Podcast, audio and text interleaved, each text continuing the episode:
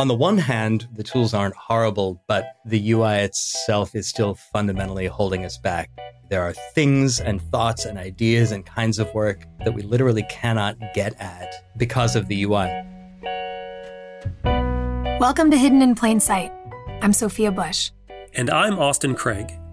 This podcast explores the real life people, teams, and technologies that are solving society's most serious problems. Right now, all across the globe, there are a handful of people crazy enough to believe that they can solve our biggest dilemmas with data. If we're going to find solutions, we have to know where to look. And as more and more of our lives are digitized, even more of those answers can be found in the data all around us. What if the answers to humanity's biggest problems were hidden in plain sight? This season of Hidden in Plain Sight is brought to you exclusively by our friends at Splunk, the data to everything platform. Splunk helps organizations worldwide turn data into doing. It's time for data to be more than a record of what happened. It's time to make things happen. Learn more at splunk.com or by clicking the link in our show notes.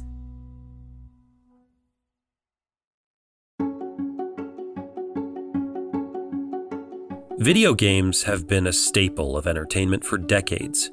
Across all devices and through ceaseless evolution, they almost always have a few things in common. Players are shown the playing field, like a puzzle or a virtual world to explore, and information at the periphery. Maybe it shows how many lives you have left, or a map or inventory. That information is there to make the game more playable, winnable, and fun. Now, stretch your imagination.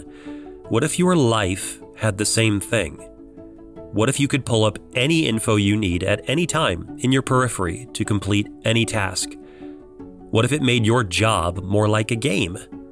What if it made life more playable, winnable, and fun?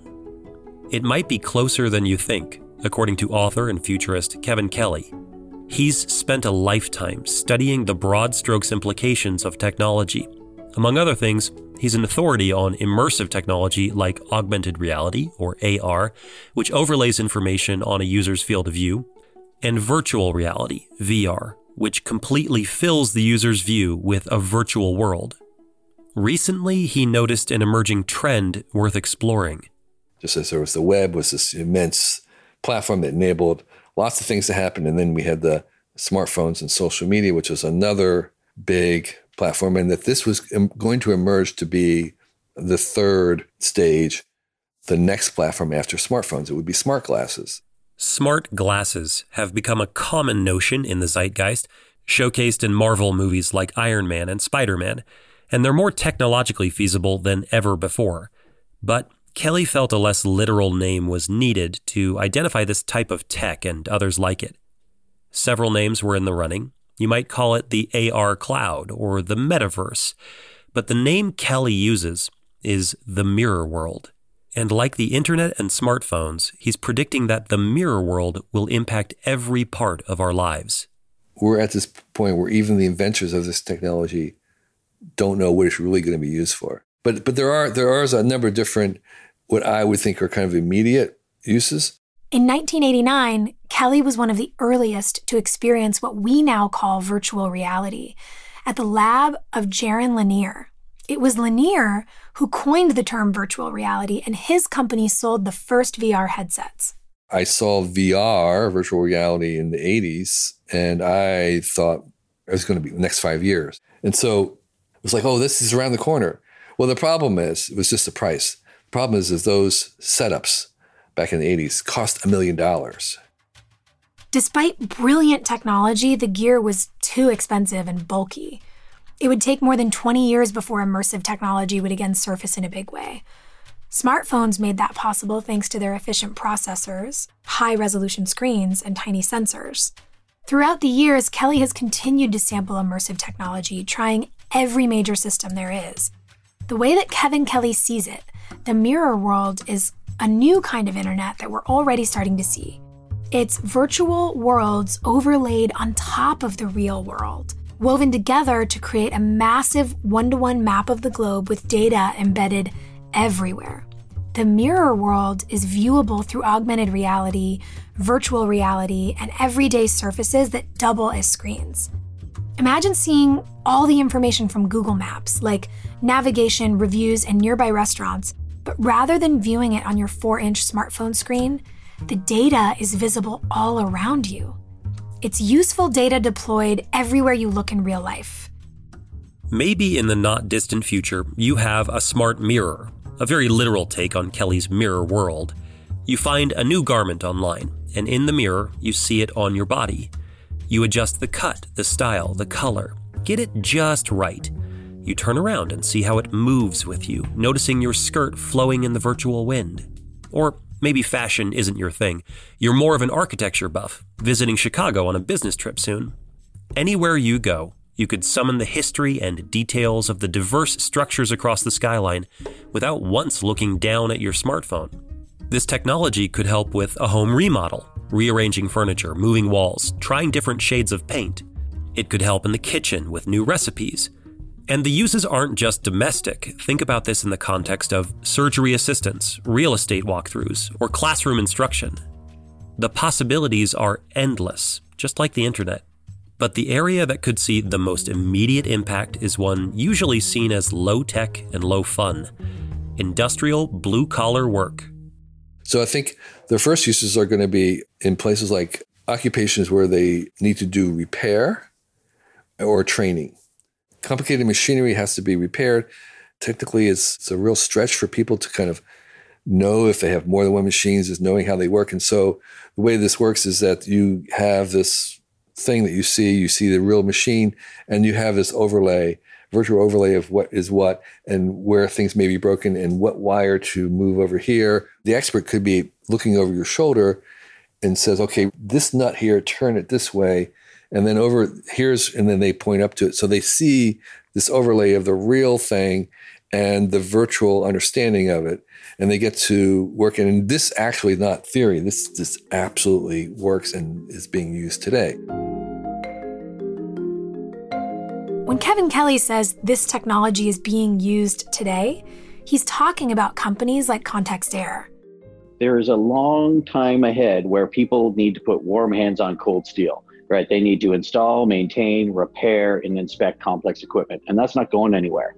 That's Gabe Batstone, founder of contextere, a startup building machine learning algorithms that extract previously inaccessible data for industrial environments. Batstone is at the forefront of innovation, trying to deliver the right training tutorials and information at the right time and place to help prevent industrial tragedies in the future. The way Batstone sees it, it won't be long until every job is a data job whether that data is served up through a smartphone or smart glasses or other wearable devices and augmented reality systems. Computers are very good at analysis, and they can provide you with a series of potential decisions in a given moment. But the reality is, humans understand judgment, and that's putting a decision in context. Yeah, and I think it's it's really important, particularly in the industrial environment where the pace of technology moves so fast, right? And, and the equipment is being upgraded constantly and changing. It is literally impossible to keep all of the training and even operational materials up to date in every moment, right? And distribute them. So if you take away that distribution challenge, right, and have it on demand, and if you lessen the burden on training of trying to train everyone for every possible scenario in advance, which has become impossible, and just say, no, on the job, let's provide access to intelligence. This is the blue collar whisperer. So we're kind of whispering in people's ear as they go about their job, like, be careful, that's hot. Or just a reminder that six months ago you worked on a similar procedure and perhaps you got it wrong, so you might want to slow down or the ability, and I think one of the most powerful abilities that we've created is the ability to actually talk to the equipment. So one of our projects is really essentially very much like a chatbot in today's vernacular. And it's this idea that imagine if you could walk up to a piece of equipment and just talk to it and just say, you know, what tools do I need to work on you?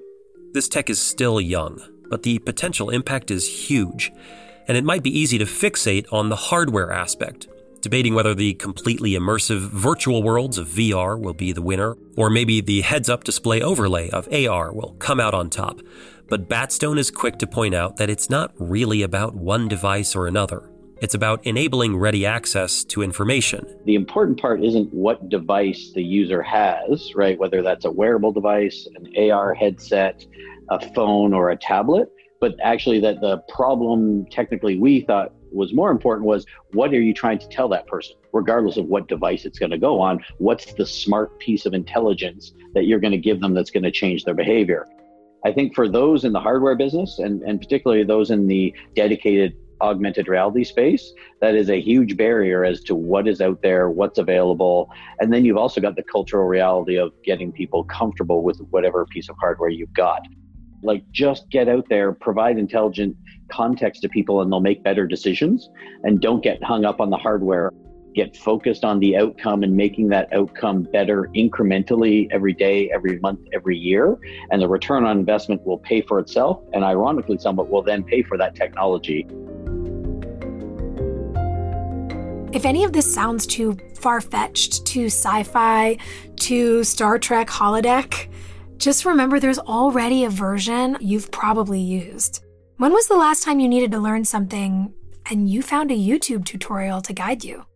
Kelly believes there's a fundamental reason this medium is so effective as a teaching tool. The kind of aha moment that I had was that this stuff, it works on a different part of your brain than the part of your brain that sees things and watches things. It works on the part of your brain that is tricking you into believing that something's present, that, that you're present, things are present. And just like we have another part of our brain on a screen where we see things move, we believe things are moving. So we watch a film of a rocket taking off. We say, well, that rocket went across the screen. No, there was no movement at all. Those are just still pictures, one after another. And that sense of movement that we would swear was there was just an illusion. It's just a trick. That is one part of our brain. But the other part of the brain, where we're tricked into believing that this is really here or that you are really here as an avatar. You feel that, that you're really there, even though we know you couldn't possibly be there. That sense of experiencing things is very powerful. That's the new superpower that these AR and VR give is a sense of presence, tricking you to believe that you're experiencing something even when you're not. There's another layer to the mirror world that will open up the possibilities even wider. So there are people around the world who are highly skilled in all kinds of things, but lack the skill of being able to be fluent in English. If you had real time translation, the kind of Babel fish where you are translating in real time, that just opens up and unleashes so much to people who, again, have great talent, but not the talent of speaking English. And they can participate in this global economy in a way that they could not before. And so that's also part of this mirror world technology, in my view, which is, you know, you it's not just visual, it's also audio. Talking to your assistant, your digital AI with your back and forth in voice. There is a, a huge, to me, a huge economic component in just the change in the way we employ people, how we do work, these artificial virtual screens and rooms. I, I, and I think for a lot of people, that's where they're first going to encounter this. In the 2002 film Minority Report, Tom Cruise plays Chief John Anderton of the Washington, D.C. pre crime police. The controversial law enforcement unit uses psychics to see crime before it happens, and the murder rate in D.C. falls to zero. Set up a perimeter and tell them we're en route. I'm placing you under arrest for the future murder of Sarah Marks. The movie was a box office success and was predictive in incredible ways. Looking at Minority Report today, you're struck by the incredible foresight it had in predicting new technologies. Its representation of targeted advertising and self driving cars were years ahead of its time. It showcased virtual reality in a believable way long before VR had made a resurgence. And the scene that stands out most is the gesture controlled computer that Anderton uses at the beginning of the film. When the psychic system signals a possible murder in the near future, Anderton summons the data on his massive display, sorting, scaling, and sequencing images as though he were a conductor before an orchestra. Quickly after the film came out, I started getting phone calls from Fortune 50 companies. It was an opportunity to get these ideas out into commercial form where they can actually do some good, where they can be used by uh, the world of people who design things and make things and make decisions and shape the world. That's John Underkoffler, the man who invented the iconic computer interface from the film. Underkoffler was part of a think tank of 15 eminent technologists gathered by director Steven Spielberg. The group included Kevin Kelly and virtual reality pioneer Jaron Lanier. They helped steer the futuristic elements of the film and are largely the reason it was so prescient. Even before Minority Report, Underkoffler was convinced that the graphical user interface, or GUI, we've used in computers for decades was long outdated. After Minority Report, Underkoffler founded Oblong Industries to turn his fictional gesture interface into reality. He continues as CEO at Oblong today. I'd spent a year of my life trying to build a coherent vision of the technological future that would exist in this speculative 2054 Washington D.C. you know landscape mindscape and in particular, the view that I just I spent so many hours on trying to dial in in exactly the right way of how a user interface could make a small team incredibly effective. Out of the many problems that the design uh, effort behind the film had to solve was what is the future of computation? And Spielberg himself said, "Please don't tell me we're still going to have a keyboard and mouse in in 50 years." And I think uh, journalists will still have a keyboard because that turns out to be a pretty good UI for for typing language, but everything else needs to evolve. Like Kevin Kelly and Jaron Lanier, Underkoffler has been working on this technology for decades, far longer than casual moviegoers might guess.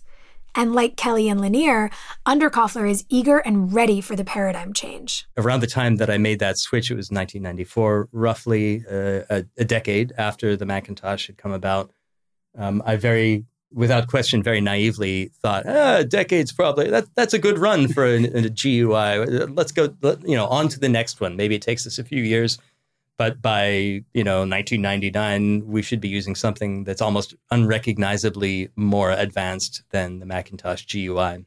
The GUI that we have on our laptops is still good enough as a general purpose GUI that we can do what we need to do. We can do that as programmers. We can do it as finance people. We can, you know, kind of make a go at it as designers and so forth. The, the tools aren't horrible, but the UI itself is still fundamentally holding us back. And it's not a matter of quantity, it's a matter of quality. There are things and thoughts and ideas and kinds of work and kinds of synthesis that we literally cannot get at because of the UI that our brains are capable of, that our consciousnesses, our cognitions are capable of, that uh, and that the backend computation is capable of, but that the UI is now in the way of.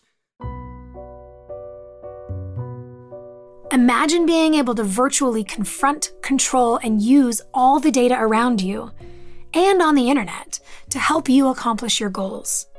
Once you can visualize the next step and utilize real time information via a heads up display, suddenly jobs become easier. Tasks can be automated safety protocols are now verified in real time. The world is full of people looking for help in their work and personal lives. They're in every corner of the world, speaking many different languages, but ultimately they're looking for much the same thing the chance to do good work, provide for themselves and their families, connect with other people, and enjoy themselves along the way. The internet has helped billions of people do those things. Smartphones, too and mirror world technology is poised to take it further. What if we could empower all those people with better data, probabilities, and tutorials all in the corner of their vision? What if this secret to making our jobs and lives more playable, winnable, and fun was hidden in plain sight?